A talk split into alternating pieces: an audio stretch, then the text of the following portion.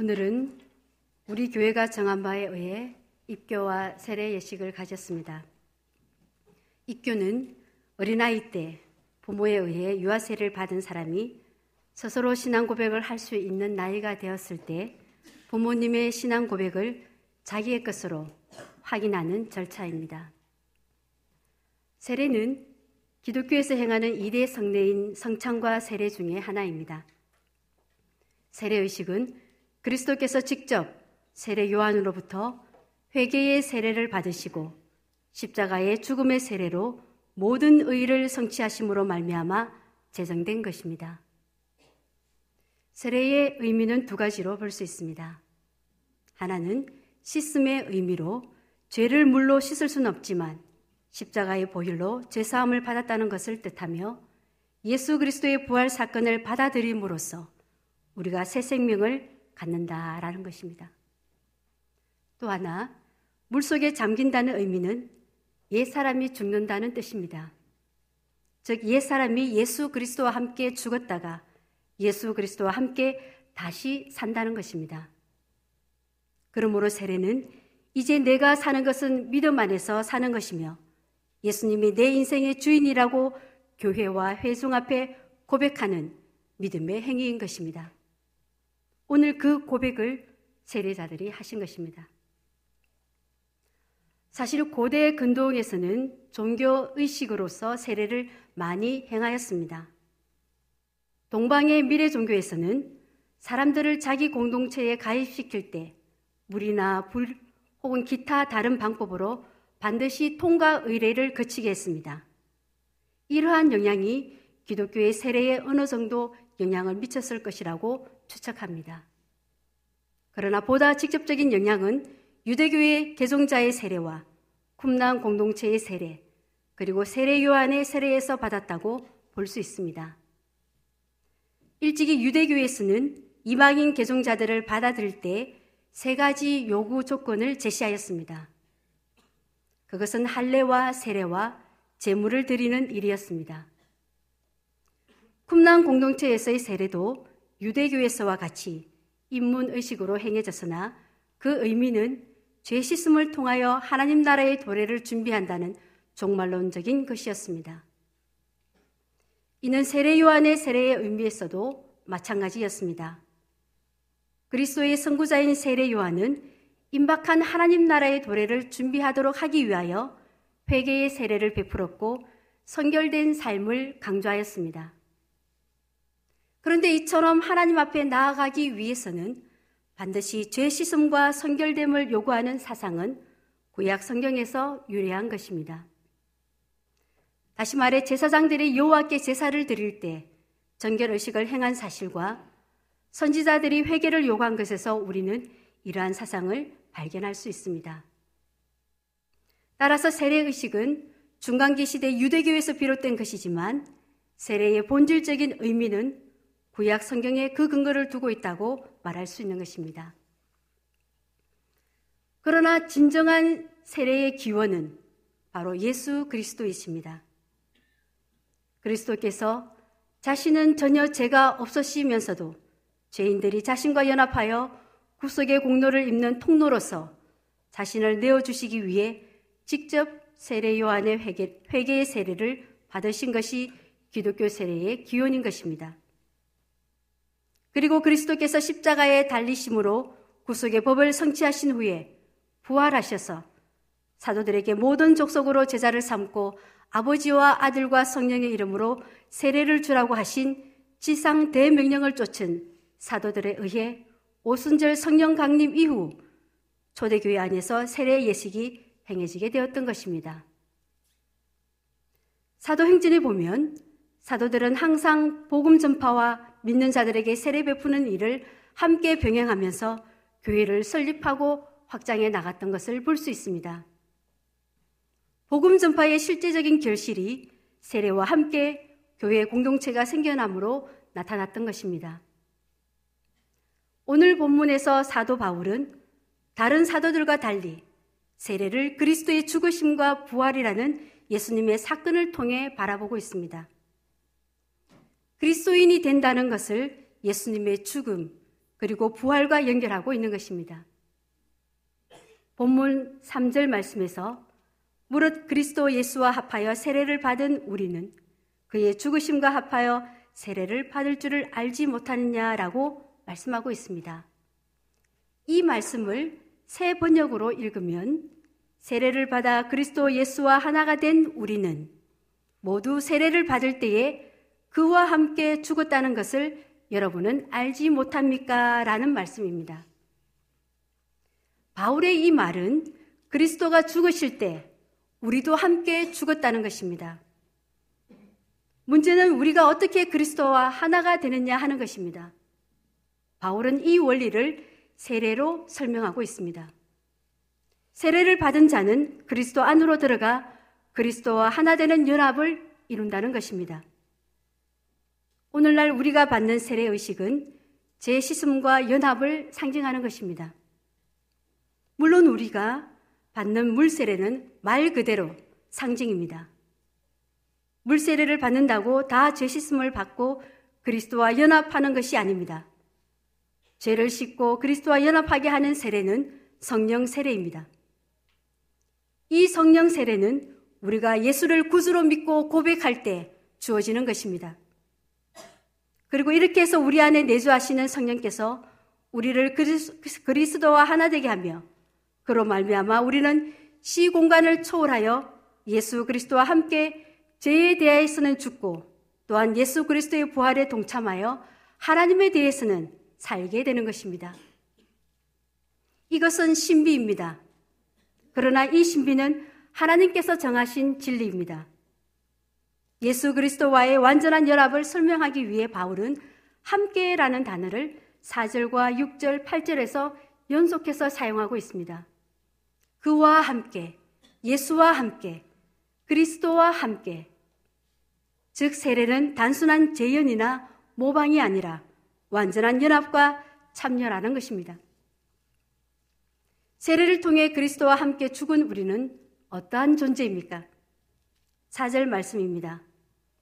우리가 그의 죽으심과 합하여 세례를 받음으로 그와 함께 장사되었나니 이는 아버지의 영광으로 말미암아 그리스도를 죽은 자 가운데서 살리심과 같이 우리로 또한 새 생명 가운데서 행하게 하려 함이라. 우리가 그리스도와 연합하여 받은 세례는 죄에 속한 옛사람이 죽어 매장되는 것으로 끝나지 않습니다. 하나님께서 이 죽음과 연합하는 세례를 통해 궁극적으로 그리스도께서 부활하심과 같이 우리로 하여금 새 생명으로 부활하게 하시는 것입니다. 여기서 새 생명은 생명의 새로움이라는 의미로 죄로 인해 죽을 수밖에 없는 이전의 생명과는 판이하게 다른 영원한 것, 그리스도 안에 감추인 바로 그 생명을 말하는 것입니다. 이 새 생명은 그리스도와 함께 죽지 않으면 기대할 수 없는 것입니다. 성령으로 세례를 받은 우리는 그리스도와 하나로 연합되는 것입니다. 그 존재도 그 운명도 그리스도와 하나가 되는 것입니다. 그러므로 그리스도께서 십자가에 못 박혀 죽으실 때 우리의 옛사람과 그 운명도 장사된 것입니다. 그리고 그리스도가 부활하실 때 우리도 새로운 하나님의 자녀로 새롭게 태어난 것입니다. 그리고 하나님의 새로운 생명의 원리 속에서 살아가게 된 것입니다.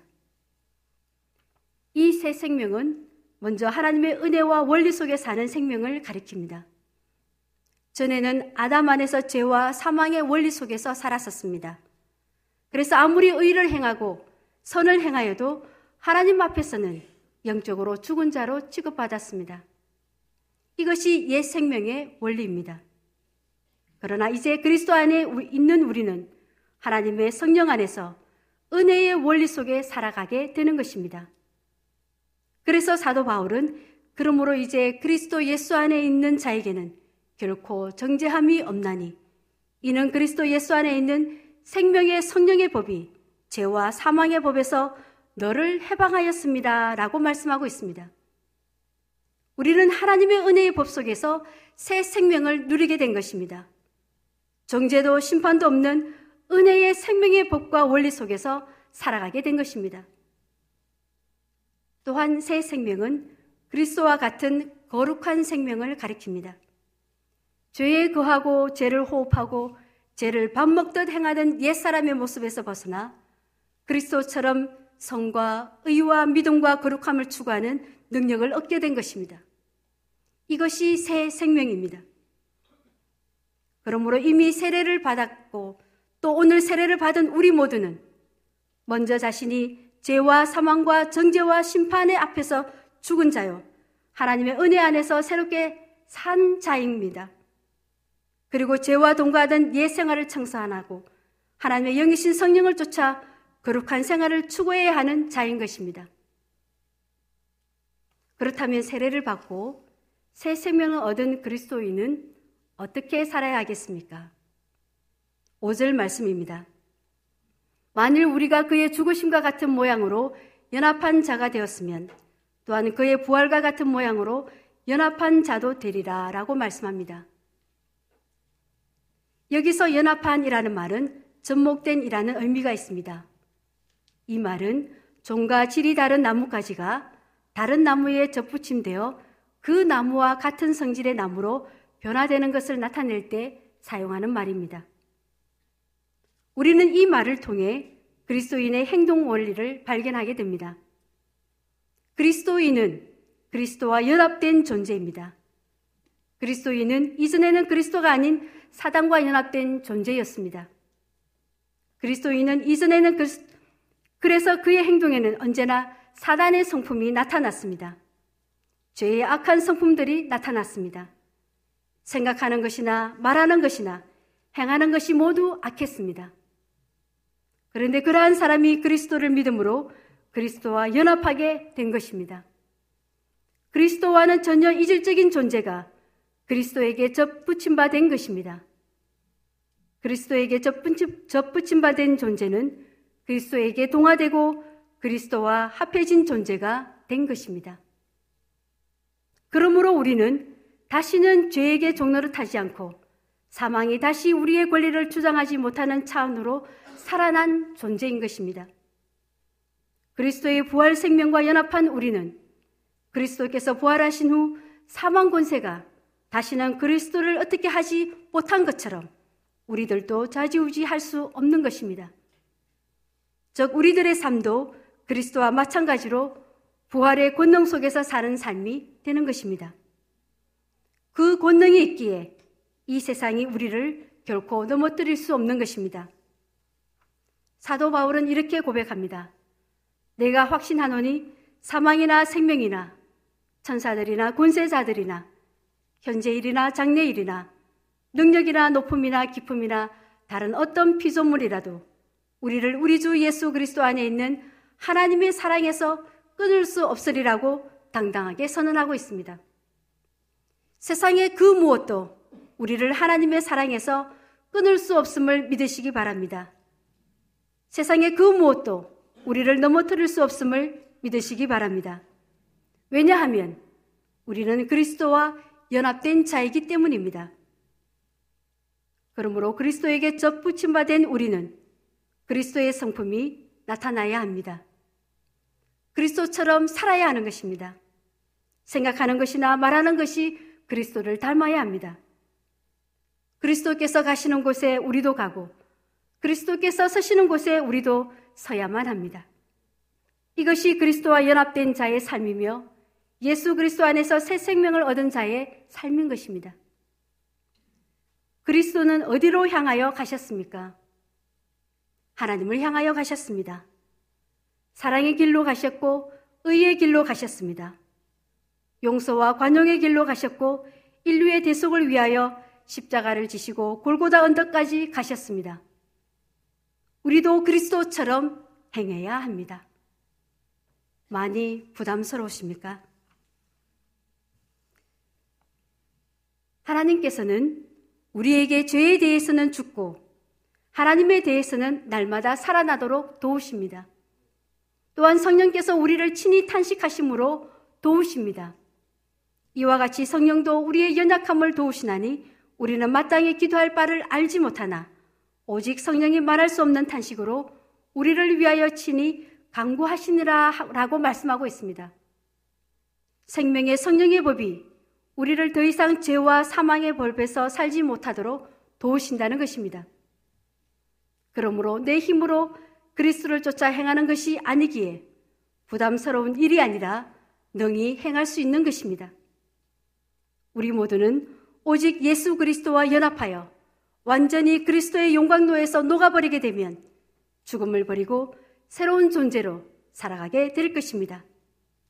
그리고 그 삶을 하나님께서는 당신이 원하시는 대로 친히 빚으시는 것입니다. 우리를 친히 빚으시는 이 하나님의 손이 있기에 우리는 능히 그리스도의 길을 걸어갈 수 있는 것입니다. 이 길을 당당하게 걸어가는 저와 여러분이 되기를 바랍니다.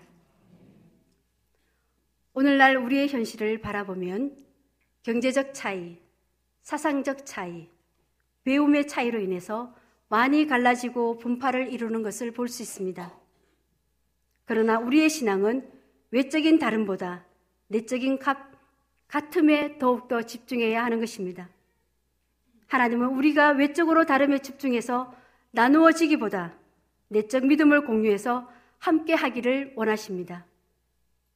세례를 통해 그리스도 예수와 하나 된 우리는 오늘 우리의 현실을 직시하고 갈라지고 분열된 이 땅을 예수 그리스도의 사랑으로 하나 되게 하는 역사를 이루는데 우리 모두 힘써야 할 것입니다.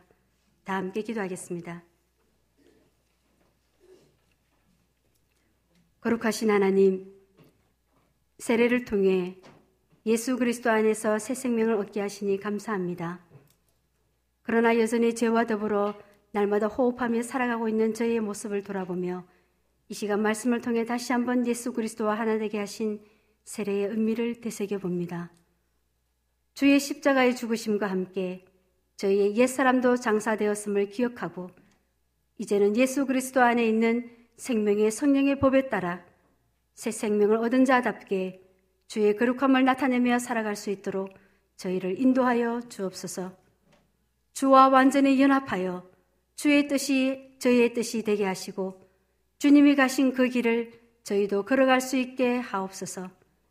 예수 그리스도 안에서 얻은 새 생명으로 분열과 갈등으로 전철된 이 땅에 생명의 역사를 일으키는 주의 백성들이 되게 하옵소서. 우리 주 예수 그리스도의 이름으로 기도합니다. 아멘.